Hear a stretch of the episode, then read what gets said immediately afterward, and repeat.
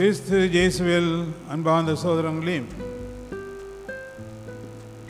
இத்தாலியிலே லொம்பாடி என்ற நகரத்திலே ரெண்டு மாதங்களுக்கு முன் நடந்த உண்மை சம்பவம் ஒன்று. எல்லா நாடுகளிலும் கொரோனா வைரஸ் பரவி எத்தனையோ ஆயிரம் பேரை கொன்று கொண்டிருந்தது. அதிலே இத்தாலியும் முதலிடம் வைத்தது இறந்தவர்கள் அநேகம். அத்தகைய நிலையிலே சில டாக்டர்மார் மருத்துவர்களை அழைத்திருந்தார்கள் அவசரமாக. இதற்கு உதவி செய்யும்படி. பலரும் சென்று கொரோனா வைரஸில் பாதிக்கப்பட்டவர்களை குணமாக்க முயற்சி எடுத்து கொண்டிருந்தார்கள். பலர் இறந்தார்கள்.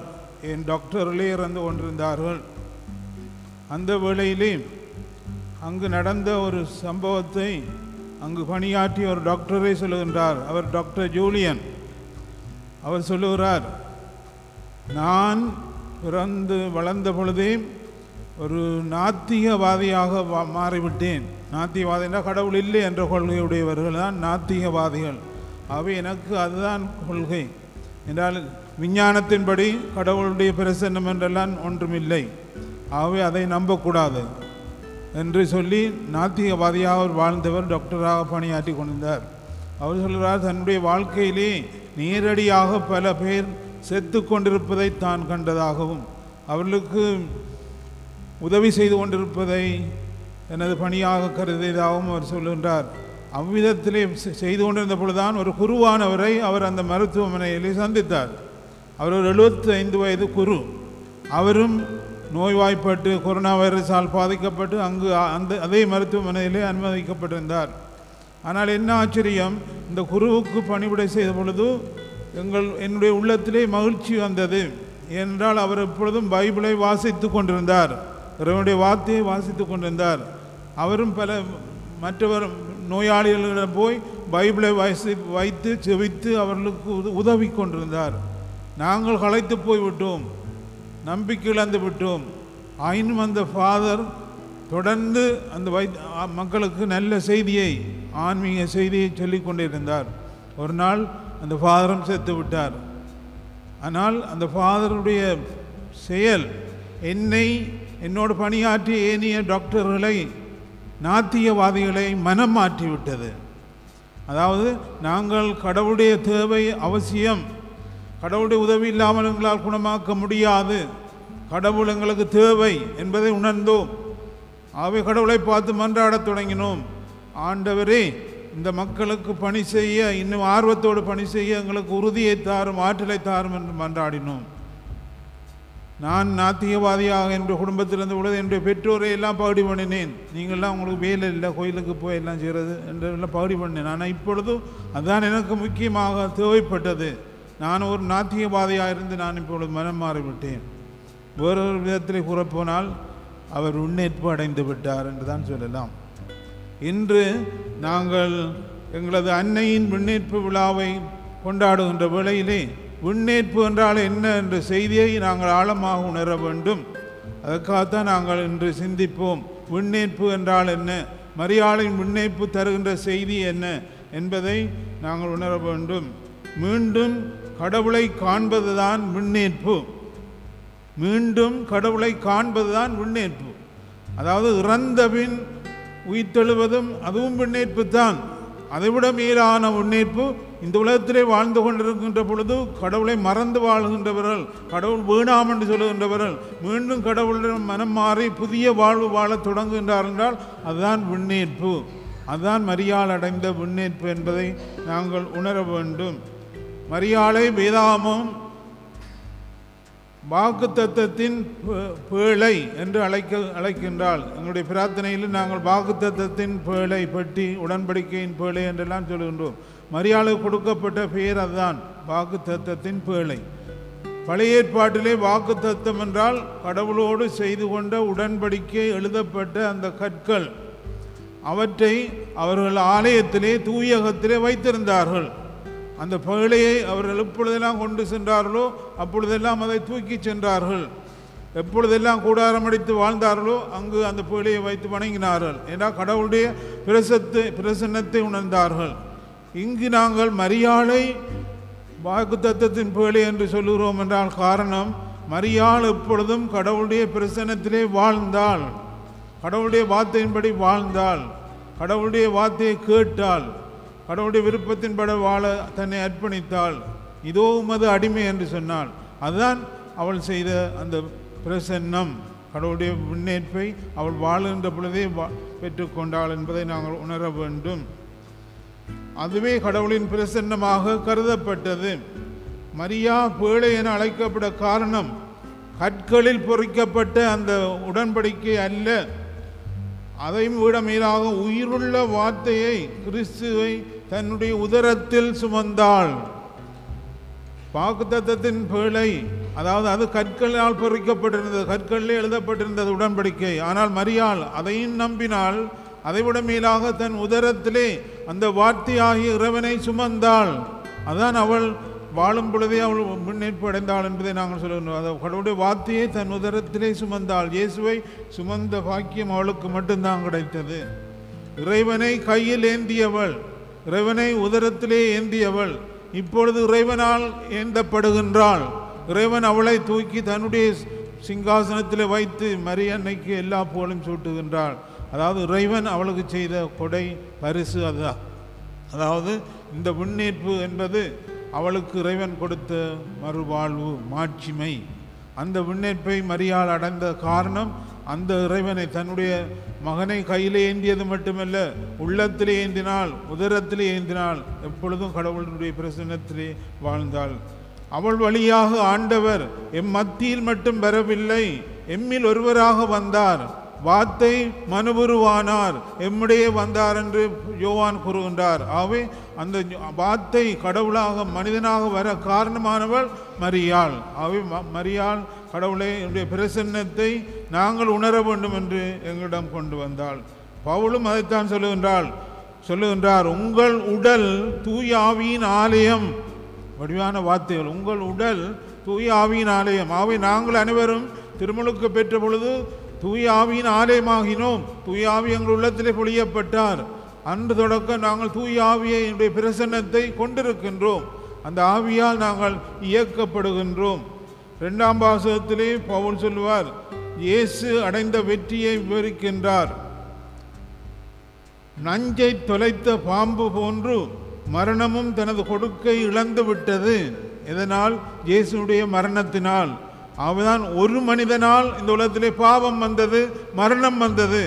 ஆனால் இன்னொரு மனிதனால் இந்த உலகத்திலே மரணம் அழிந்தது பாவம் அழிந்தது. அதான் இயேசு கிறிஸ்து எங்களுக்கு கொண்டு வந்த வெற்றி. அதை கொ- கொண்டு வர காரணமாக இருந்தவள் மரியாள் என்பதை நாங்கள் உணர வேண்டும். பாவமே சாவுக்கு கொடுக்கை கொடுக்கின்றது. நாங்கள் பாவம் செய்கின்ற பொழுது அது சாவுக்கு கொடுக்கை கொடுக்கின்றது. ஏனெனில் பாவம் நித்திய மரணத்தை தரவல்லது. ஆனால் இயேசுவின் பாவத்தின் வல்லமையை அழித்து விட்டார். அவை பாவத்தின் கொடுக்கை அவர் அகற்றி விட்டார் தன்னுடைய சிலுவை மரணத்திலே. அவர் தமது உயிர்ப்பினால் மரணத்தை வென்றார். தமக்காக மட்டுமல்ல நமக்காக மட்டுமல்ல மாறாக நாம் எல்லோருக்காகவும் அவர் இறந்தார். எல்லா உலக மனிதமே உலக உலகமே மீட்படைய வேண்டும். உலகமே கடவுளுடைய மோட்சத்தை அனுபவிக்க வேண்டும் என்று அவர் எங்களுக்காக இறந்தார் என்று சொல்லுகின்றார். கிறிஸ்துடைய முதல் வெற்றியில் முதல் பங்கெடுத்தவர் மரியாள் கிறிஸ்து உயிர்த்தார். அடுத்ததாக உயிர் விண்ணத்து விண்ணத்துக்கு எடுத்துக்கொள்ளப்பட்டவர் மரியாள் அவை முதன் முதல் கிறிஸ்துடைய வெற்றியிலே பங்கு கொண்டவள் மரியாள் என்பதை நாங்கள் திருச்சி பெயர்க்கிடுகின்றது. ஆன்மாவோடும் உடலோடும் எடுத்துக்கொள்ளப்பட்டார் கிறிஸ்துவின் வெற்றியில் நாமும் பங்கெடுக்க முடியும் என்ற நம்பிக்கை நமக்கும் உண்டு. இப்பொழுதல்ல பின்னர் நாங்கள் இறக்கின்ற பொழுது நாங்கள் உடலோடும் ஆன்மாவோடும் எடுத்துக்கொள்ளப்படுவோம் ஆனால் நான் பேசுவது இந்த உலகத்திலே வாழும் பொழுதே நாங்கள் முன்னேற்பு அடைய வேண்டும். அதைத்தான் நான் உங்களை சிந்திக்க அழைக்கின்றேன். நற்செய்தியிலே ஒரு விளக்கம் தரப்படுகின்றது. இந்த உலகில் நீ யார் என்பது முக்கியமல்ல நீ எதற்காக இருக்கின்றாய் என்பதுதான் முக்கியம். கூட்டத்திலிருந்த ஒரு பெண் கூறினாள் உம்மை கருத்தாங்கி பாலூட்டி வளர்த்த உம் தாய் பேர் பெற்றவள் என்று இயேசுவை பார்த்து கூறுகின்றார். ஆனால் இயேசு கூறுகின்றார் என்னுடைய என்னை பெற்றதால் என்னுடைய தாய் பேர் பெற்றவள் அல்ல. மாறாக இறைவார்த்தையை கேட்டு அதை கடைப்பிடிப்போர் இன்னும் அதிகம் பேர் பெற்றவர்கள். அவை நாங்கள் எல்லோரும் இறைவனுடைய வார்த்தையை கேட்டு பேறு பின்பற்றுகின்றவர்களாக மாறுகின்றோம். ஆகவே எங்களுக்கு தான் உண்மையிலே அந்த முன்னேற்பிலே பங்கு உண்டு. மரியா இறைவார்த்தையை கேட்டு அதன்படி நடந்தவர் இவ்விதம் இரட்டிப்பாக அவர் பேறு பெறுகின்றார். அவர் உதரத்திலே சுமந்தவர் இறைவனுடைய வார்த்தையை கேட்டு நடந்தவர். நாமும் மரியாவை போன்று இறை வார்த்தையை கேட்டு அதன்படி வாழ்ந்தால் பேறு பெறுவோம். மரியா எமக்கு நிச்சயம் உதவி செய்வார். அது நிச்சயம். இயேசுவோடு ஆன்மீக ஆட்சியிலே இணைவோம். அது இரத்த உறவை விட மேலான உறவு. இன்று நாம் மரியாவின் விண்ணேற்பு விழாவை கொண்டாடுகின்றோம். அதாவது கிறிஸ்துவின் மைமையில் முழுமையாக மரியா பங்கேற்கின்றார். இறைவனின் அதியுன்னத மைமைக்காக நாமும் வேட்கை கொண்டவர்களாக உழைப்போம்.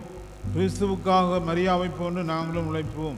நமது பார்வை விண்ணகம் நோக்கி இருக்கட்டும் என்று பவுல் சொல்லுகின்றாள் மே- உலகத்தை நாடுங்கள் நாடுங்கள். மேலுல உலகத்தை உற்று நோக்குங்கள் என்று புனித பவுல் சொல்லுகின்றார் கொலோசியர் நிருபத்திலே.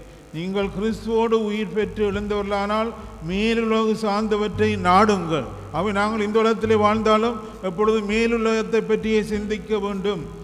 அங்கு கிறிஸ்து கடவுளின் பலப்பக்கத்தில் அமர்ந்திருக்கின்றார் என்று கூறுகின்றார்.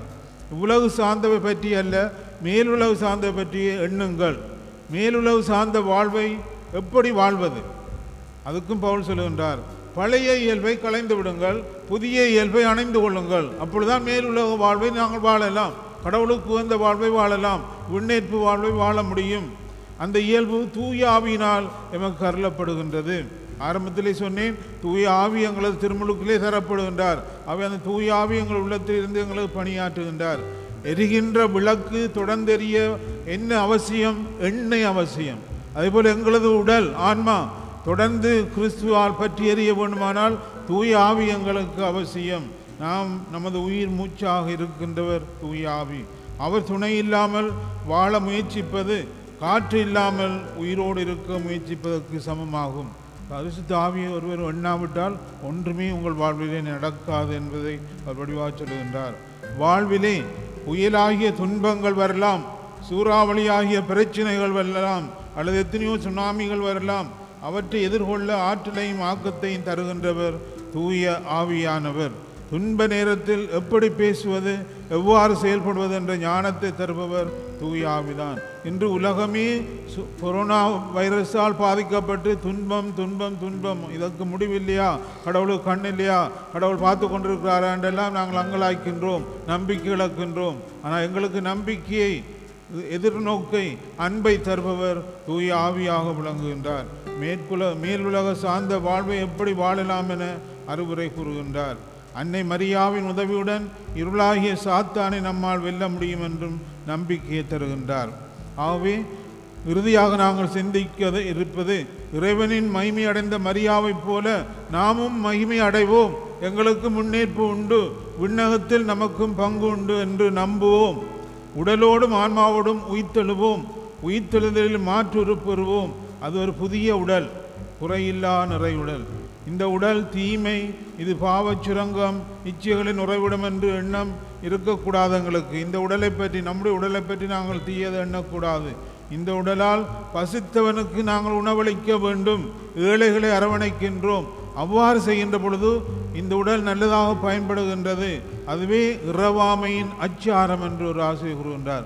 இறவாமை சாகாமை அழியாமை இதெல்லாம் எங்களுக்கு கிடைக்கும். அது எப்பொழுது கிடைக்கும்? நாங்கள் அந்த கிறிஸ்துவின் மேல் நம்பிக்கை கொள்கின்ற பொழுது. முன்னேற்பு நமது வாழ்வின் நிறைவு மனிதத்தின் மைமை நிலை வாழ்வின் நுழைவு. இறப்பு மனிதனின் இறுதி அல்ல என்பதை முன்னேற்பு கூறுகின்றது. ஒருவன் சாகின்றான் அவன் இதுதான் அவனுடைய வாழ்வின் முடிவு என்று நாங்கள் எண்ணக்கூடாது. வாழ்வு மாறுபடுகிறதே அன்றி அழிக்கப்படுவதில்லை என்பதை நாங்கள் உணர்ந்து கொள்ள வேண்டும். இன்று எம்மை வழிநடத்துகின்றவர் மரியா தனது பண்புகளால் புவியை வழிநடத்தும் உத்தமி. எங்களை வழிநடத்துகின்றார் எங்களுக்காக பரிந்து பேசுகின்றார் எங்களுக்கு உதவி செய்ய காத்து கொண்டிருக்கின்றார் எங்களை பாதுகாக்கின்றாள் மரியாள். உன்னேற்பு இறப்பின் முடிவிலோ வாழ்வின் இறுதியிலோ வருவதல்ல. அது இன்றே இப்பொழுதே இங்கே தொடங்க வேண்டும். முன்னேற்பு வாழ்வு என்பது இன்றே இப்பொழுது இங்கே தொடங்க வேண்டும். அப்பொழுதுதான் நாங்கள் முன்னேற்பிலே நுழைய முடியும். எப்படி வாழ்வோ அப்படி முடிவிருக்கும்.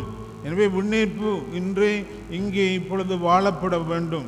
இயேசு இறந்தார் உயித்து விட்டார். இயேசு என்றும் வாழ்கிறார் என்று நாங்கள் விசுவசிக்கின்றோம்.